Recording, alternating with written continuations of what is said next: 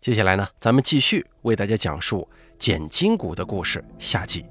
本故事由大凯为您播讲。咱们上文说到，师徒二人从车上下来以后啊，当时被眼前的一幕给震撼住了。只见前方的房子金碧辉煌，灯火通明，有三四层的样子。而最让人吃惊的是，这样的别墅不止一座，光这边就有三四座的样子，只不过都关着灯，没有人。司机也就是三爷咳嗽了一声，让师徒二人跟上了他，走进了其中一间别墅。里面装修豪华大气，孙广平也只是在电视当中才看到过这种程度的豪宅呀。走进客厅，师徒二人见到了女主人，是一位三十多岁、看起来很温和的人。他看到两个陌生人进来，并没有怎么吃惊，反而露出了担忧的表情。客厅已经准备好了一桌丰盛的晚餐，三爷说了一句“不用客气”，就率先吃了起来。师徒两人也是饿坏了呀，见状大快朵颐。酒足饭饱之后，三爷叼着烟说：“两位师傅，想必你们也猜到了，之前我说的习俗是骗你们的，时机从权呀，不好意思了，毕竟找你们来捡金骨这事儿得秘密进行。”看到师徒二人一脸疑惑，三爷道出了实情。原来呢，他父亲在一次葬后，家族兴旺，大哥的官运跟二哥的财运也都蒸蒸日上。本来呢是不用再捡金骨的，可是最近大哥的官路遇到了很多障碍，迟迟无法升官。想到可能是老爷子的墓穴风水不好的原因，这才想起捡金骨这个事儿来的。本来这个事情呢，应该由他大哥操办，但那个时候国家处处打击封建迷信，这捡金骨更是封建迷信之最。大哥身为市里的大官儿一举一动都有人盯着，他自然不敢亲自出马呀。二哥也是忙于生意，没空处理，所以只能让他这个小弟代劳了。之所以瞒着他人，也是为了大哥的仕途考虑啊。看到这位三爷说的是有理有据，师徒二人虽然有些疑惑，但也相信了他的话。三爷告诉他们，再次迁坟的地方他已经花重金找到了一个风水大师，看好了地方，只需要他们尽快捡金骨就行了。而这次的酬金是以往的三倍。师傅并没有直接答应，依照惯例详细的询问了逝者的情况。得知老爷子因病去世已经七年之久了，完全可以跳过查骨阶段，直接进行捡金。三爷催促师傅赶快定下捡金骨的日子，因为参加捡金骨仪式的人只有三爷夫妇二人，所以啊，日子就很好挑选了，也不用忌讳太多。师傅仔细挑选，发现三天后就是一个适宜动土的好日子。三爷眉开眼笑。让师徒二人在他这儿安心住上三天，至于捡金骨所需要的所有东西，全部由他来操办。三天时间转眼即逝啊，师徒二人在别墅里头好吃好喝，好不快活呀。第四天，师徒二人睡了个好觉，早早的就起来了。那个时候天还没亮，两个人还是趴在后车座位上，蒙混过关。到了村头，又接上了一个妇女，这位妇女就是代替长子的全夫人。车子就这样一路疾行，大概开了一个多小时的山路，终于赶到了老爷子的墓穴这边。师徒二人下了车，看到了一座气势宏大的坟墓，周围景色十分宜人，四面环山，还有两条河流环绕。而墓穴的位置正处于山脉与水流的交汇之处，这种墓穴是真正的龙穴呀。孙广平忍不住说：“有此等龙穴安葬先人，难怪林家能如此兴旺啊。”师傅瞪了他一眼，又看了一下墓穴，这墓穴的规模十分庞大，修缮的也很好，完全不像是要再捡金的架势。师傅就道出了心中疑问。哎，三爷，你确定要捡金吗？此等龙穴百年难遇，你真的找到了比这个还好的墓穴呀？三爷不耐烦地说：“你们怎么都这样啊？说这破地方是什么龙穴？我找的地方比这个强千倍万倍。我花钱请你，不是让你来教训我的，干好自己的活就行了，别问那么多。”师傅被呛得无话可说，摇摇头，就跟孙广平一起做捡金钱的准备工作。孙广平看师傅闷闷不乐的样子，凑过来小声地说：“师傅，咱们就是拿钱办事儿，他们有钱，想怎么签就怎么签呗，反正也不犯啥忌讳，咱替他们操什么心呢？”师傅点了点头，眉头也舒展开了。师徒二人忙了大半个小时，一切都准备好了，按照捡金骨的流程，一切都有条不紊地进行。那个妇女也在铲完三次土之后离开了，三爷给了她三百块，乐得他是眉开眼笑。只不过打开棺材的时候，孙广平还是被棺材里满满的陪葬品给震撼到了，全是一些一看就知道价值不菲的宝贝呀，让孙广平不由感叹：有钱真好。尸骨也被完整的取了出来。经过七年的腐蚀，尸骨上没有一丝皮肉，看起来洁白如玉，所以也不用怎么清洗，擦了擦就放到了金坛里。而他们家这金坛呢，跟别人的还不一样，是镀金的，闪得孙广平这眼睛都快睁不开了。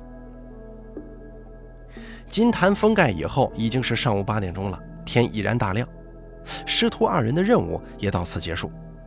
他们把金坛交给了三爷。准备回身敲碎墓碑的时候，忽然听到了一阵阵汽车马达的轰鸣声。他们抬头看去，只见山下来了好几辆车，全是清一色的黑色桑塔纳，速度极快，马上就要抵达墓穴了。而抱着金坛的三爷突然脸色大变，抱着金坛向汽车冲去。而就在他刚打开车门的时候，上山的车已经到了。车上下来一位颇具威严的中年男子，下了车，大声吼道：“老三，你干什么呢？你怀里抱着的是什么东西？”三爷满头大汗，没回答，咬了咬牙，把金坛塞进车里，准备开溜。这个时候，其他车里的人也下来了，把驾驶室的三爷给拽了出来，拉到了这位中年男子的面前。放在后车座的金坛也被他抬了下来。三爷的妻子赶忙撑着黑伞挡在了上面。中年男子似乎明白了什么，脸色变得铁青。他指着三爷说：“好你个老三！老二跟我说你找了捡骨师迁坟，我还不相信，以为他在污蔑你。没想到你真干这个呀！要不是老二的人看到你这几天神色慌张，察觉出来不对，上报上去，你今天还真就把这个事儿干成了。”我跟你说过多少遍了，这坟不能迁，你怎么敢动这个心思呢？中年男子骂了一阵，看三爷没说话，叹了口气，语气也软了。父亲临终之前就让我跟你二哥好好的照顾你，我们这些年亏待过你吗？啊，你要啥给啥，这么大个庄园也全是你的，你怎么还不知足啊？听我的，把父亲葬回去，这事儿我就当没发生过。一直沉默的三爷突然说话了，他面带嘲讽地说：“我知足？我知什么足了？农村的破庄园有什么用啊？你跟二哥一个当官，一个当老板，混的是风生水起，有头有脸。而我呢？你们怕我出去惹事儿，给了我这些我不喜欢的东西，就把我圈在了这个小破村子里，还美其名曰说让我给父亲守墓，你们有脸吗？”我这几年算是想明白了，你们事事都成，我却干啥都不行，就是因为当初父亲的墓穴是你跟二哥定的，好运气都上你们头上去了。这次我找了个好地方，运气也该轮到我了吧？说完，三爷就准备上前抢金坛，这中年男子自然不会让他得逞啊，手一挥，一堆人冲过来抓住了三爷。眼看自己是碰不到金坛了。三爷忽然脸色扭曲起来，对着撑伞的妻子疯狂地喊：“桂英啊，给我把金坛砸了！我得不到的，他们也别想得到。”这个叫桂英的女人犹豫了一下，看到了丈夫眼中的疯狂以后，她一狠心将金坛摔向了地面，而周围的人根本就没有来得及阻拦。啪的一声，金坛四分五裂，里面的尸骨也四散开来。最上方的头骨滚得最远了，就跟皮球一样滴溜溜的滚动，正好滚到了三爷的脚下。三爷低头看着脚下的头骨，忽然大声狂笑起来，不知哪里来的力气，挣脱了众人的束缚，对着脚下的头骨，竟然狠狠地踩下去了。经过岁月侵蚀的头骨，自然经不住成年人的用力踩踏，没几下就被踩了个稀烂。在头骨碎裂的同时，躲在后面的孙广平隐约看到有一阵青烟从头骨上升起，在太阳的照射之下，很快就消失了，好像还伴随着一阵阵痛苦的哀嚎声呢。中年男子看到头颅被踩碎的一瞬间，直接晕了过去。跟他一起来的人都慌忙地围了上去，没有人再管三爷了。三爷踩碎头骨以后，也愣了一下。过了一会儿，他突然清醒了过来，跑进车里，拿出一大把钱，甩到师徒二人跟前，然后拉着妻子开车离去了。孙广平弯腰捡起了钱，看了看师傅，而师傅也不知该如何是好啊。两个人就这么站在原地。没动弹。过了许久，中年男子才悠悠转醒，看着已经被属下收集好的碎骨，嚎啕大哭，嘴里大声喊：“作孽呀！我我这是做了什么孽了？”哭了一会儿，中年男子冷静了下来，看着还站在一旁的师徒二人，没说话，脸色阴晴不定。孙广平刚想上前解释，却被他属下拦住了。中年男子叹了口气说：“算了，我知道你们也是拿钱办事儿，没有你们，老三也能找到别人的。不过我有一个请求，你们能把我父亲的尸骨原样放回去吗？”师傅自然答应下来。尸骨放好之后，又填土盖坟，坟墓恢复了原样。中年男子的属下走了过来，递给了他们一些钱，可师傅没收。他们也警告了师徒俩，不能把这件事说出去。两个人回到林家村，拿上行李就出发了。可那栋别墅里并没有三爷的影子，不知道他跑到哪儿去了。回家后的一个月，孙广平偶然从一张报纸的头条上看到了三爷的消息。原来啊，他把自己的亲哥哥举报了，举报他们利用父亲用金钱换来的关系上了位。大收贿赂，同时利用政府的各项优惠政策帮助老二的生意，这才让他们有了这份家业。当然了，这一切都因为三爷的举报而消失了。最后，大哥死缓，二哥坐牢，这一场捡金下来，闹得个家破人亡的结局啊！后来又过了几年，孙广平结婚了，有了家人以后，他跟师傅外出捡金更勤快了。因为随着火葬的流行，好多地方已经没有捡金骨这门习俗了。他必须趁着火葬还没有彻底普及的这段时间，多赚一些钱。找他们捡金骨的人也变得少了许多，有时候一个月都没几趟活。再这样下去可不是办法呀。师徒俩为了生计，只好去各地的农村推销自己的手艺。毕竟那个时候，农村还是实行土葬的比较多。他们向村民讲解着捡金骨的好处，因为一般亲人去世之后三天内就要下葬，很少有停更长时间的。这三天想找一块风水宝地很难，而没有好的风水宝地下葬先人，家族也很难兴旺。捡金骨就解决了这个问题，可以让家属啊事先找好下葬的宝地，他们再来捡金，准能让他们的先人住得舒适，能够保佑后人。这个说法让很多不想捡金骨的人动摇了，纷纷请师徒俩来捡金，两个人的活又多了起来。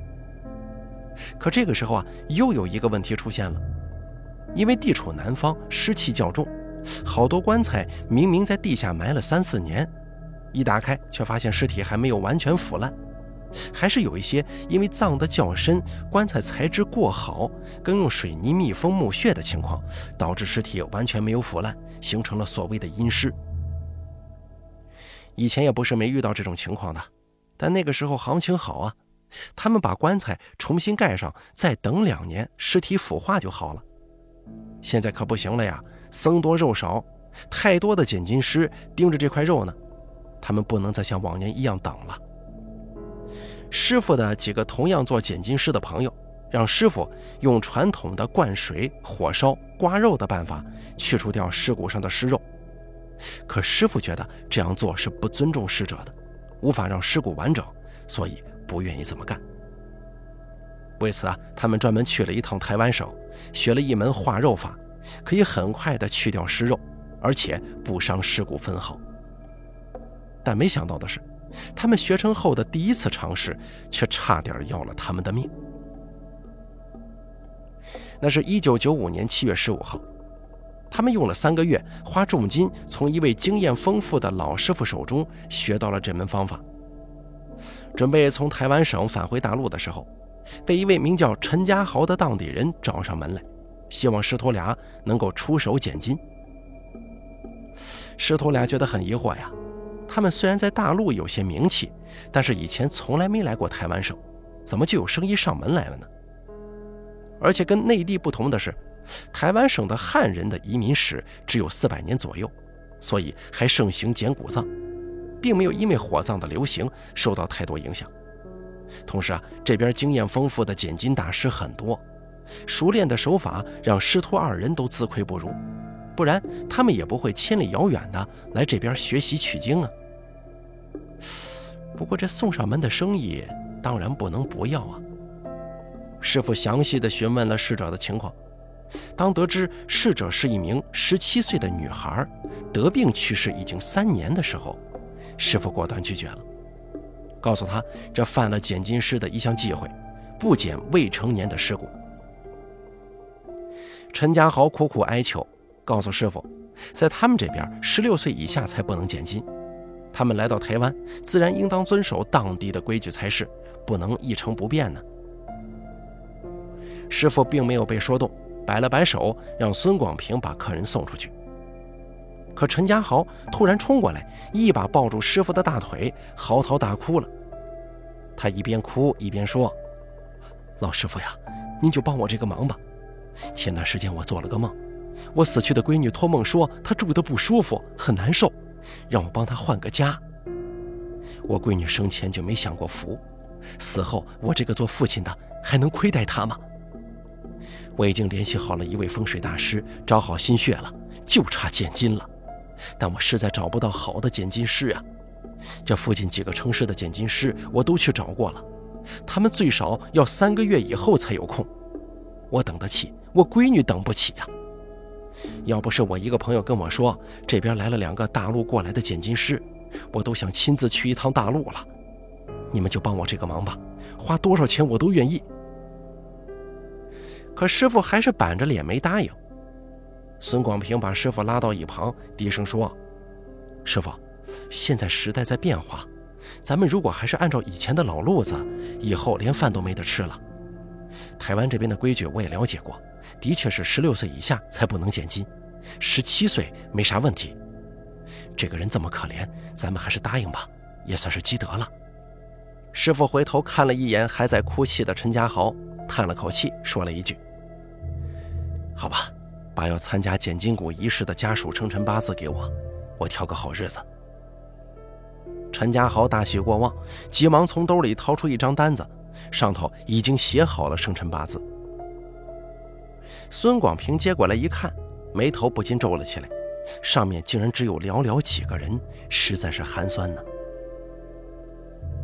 陈家豪看出了孙广平的不满，搓了搓手，不好意思地说。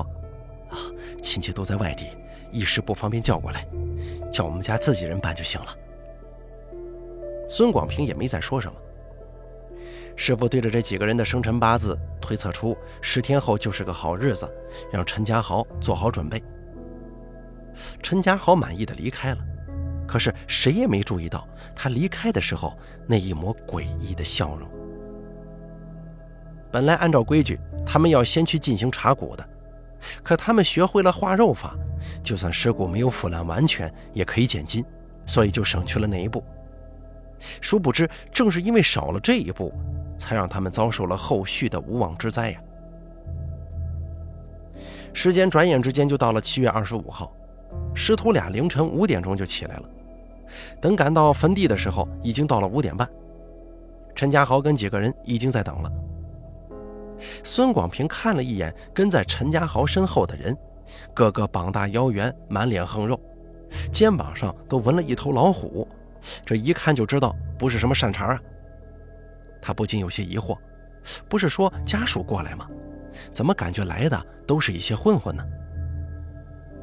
其中一个人走了出来，指着师徒俩说：“我大哥就找的是你们两个呀，看起来也不怎么样嘛。今天捡金就给我好好的捡，不然小心我的拳头。”师徒俩头一回见到这阵仗啊，面面相觑，都萌生退意了。陈家豪狠狠地瞪了那个人一眼，面带微笑地说：“嗨，我这兄弟啊，就是爱开玩笑。”两位师傅不要跟他计较，你们放心捡金就是了。师徒俩也没再说什么，看向后面的坟墓，其实啊也不能说是坟墓，只能说坟头，随意的堆了一个土包，没有墓碑，没有贡品。坟头上面杂草丛生，一看就知道很少有人前来扫墓。两个人拿出东西准备了起来。相比长辈的迁葬，女孩的迁葬就不用那么讲究。时间一到，陈家豪身后的几个人一起上前挖土，没几下把土就给挖开了，露出了墓穴。而再往下挖的时候，铲子碰到了什么东西，挖不动了。师徒俩走上前一看，墓穴上头竟然盖了一块褐色的木板，四周用钉子钉着。看到这一幕，师傅脸色大变，忽然喊道：“停手！这活我们不干了，你们另请高明吧。”说完，拉着孙广平就走。可是没走几步，竟然被那几个人给拦下来了。背后也响起了陈家豪的声音：“两位师傅，这没捡金呢，怎么这么着急走啊？有点不太讲究啊。”师傅转过头来，严肃地说：“你别以为我没看出来，墓穴是用降龙木钉死的，里面的尸骨早已化为厉鬼了，是绝对不能开棺的。我劝你们还是原样把土盖上吧。”没有哪个捡金师会出手的。陈家豪自信地说：“哼，别人是不会，但你们肯定会的。当初我演的那么可怜，就是为了把你们俩骗过来。谁让你们是大陆来的呢？不像这边的捡金师人脉广、根基深。到了这儿，你们就得听我的。”周围的人也围了上来，凶神恶煞地看着他们，大有不答应就动手的架势。陈家豪微笑着说：“两位师傅，动手吧！你们可都是明白人呢，还是乖乖的配合，否则我这帮兄弟可什么都干得出来。”师徒俩看了看身后的众人，知道这个时候如果不干的话，可能这就是他们的葬身之地了。他们走上前，拿着撬棍撬起了钉死的木板，露出了下面的棺材。师傅拿着撬棍站在棺材前，迟迟没动手，看着那些人又围了上来。孙广平咬了咬牙，拿过师傅手上的撬棍，没几下就把棺材盖给撬开了。盖板一开，孙广平看到了一股黑烟冲了出来，呛得他往后退了几步。随后尸体也露了出来。师徒二人定睛看去，不禁汗毛直立，肝胆俱裂呀。只见棺材内不是一具森森白骨，而是一具完完整整、没有任何腐烂的女性尸体。尸体上布满了数十道恐怖的伤口，皮肉翻卷。而最可怕的是，尸体的眼睛竟然是睁开的，面部扭曲，生前肯定是经历了很可怕的事儿。就算是师徒二人见惯了各种各样的尸体，却从来没见过如此恐怖的。当时被吓了一跳，等冷静下来，也发现了其中的不对之处。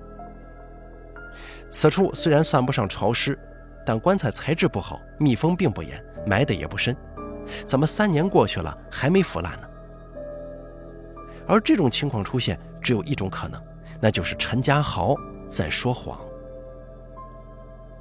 师傅冲着陈家豪说：“你女儿尸体完全没有腐烂的迹象，哪里是三年前死的？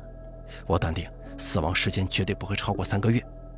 这种尸骨是绝对不能捡金迁坟的，否则要死人呐！”陈家豪还没说话呢，后头一个小弟冲了出来，一把抓住师傅的领子，从兜里掏出一把折叠刀，对着师傅的脖子就比划：“你这老头怎么没完没了了？听不懂人话是吧？”之前就说不能开棺，你不还是开棺了吗？现在又说不能减金，你是不是不清楚现在什么情况啊？啊，要不要我给你放放血呀？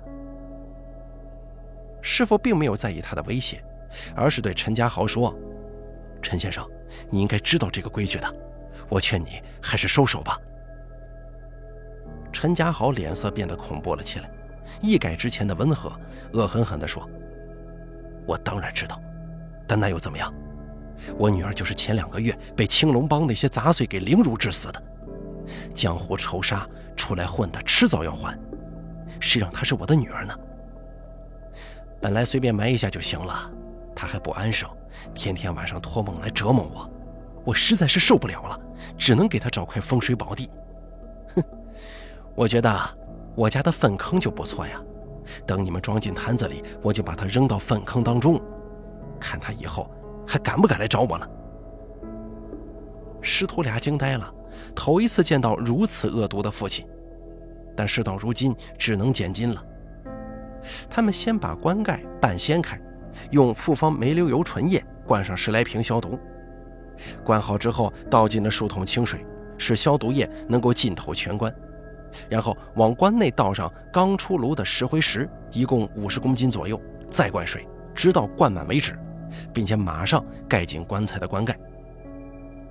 石灰石遇水立即融化，并产生高温冒烟，然后慢慢冷却凝固。这段物理变化期间，也正是化肉的过程。这种化肉法要掌握精准的时间，大约二十五到三十分钟就要重新开棺，超过半小时就有可能连遗骨也给化掉，头发跟衣物却不受影响。开棺的那一刹那。白烟直冒，热气腾腾。此时必须用大铲子把骨头快速地挖出来，否则等到完全冷却变成硬块之后就难挖了。然后连衣带骨抬出来，先用剪刀剪开衣物，再撒上石灰粉、吸水并消毒，接着开始剪骨。其后的程序就跟一般的剪骨是一样的了。尸骨捡好以后，陈家豪抱着金坛，带着小弟就离开了。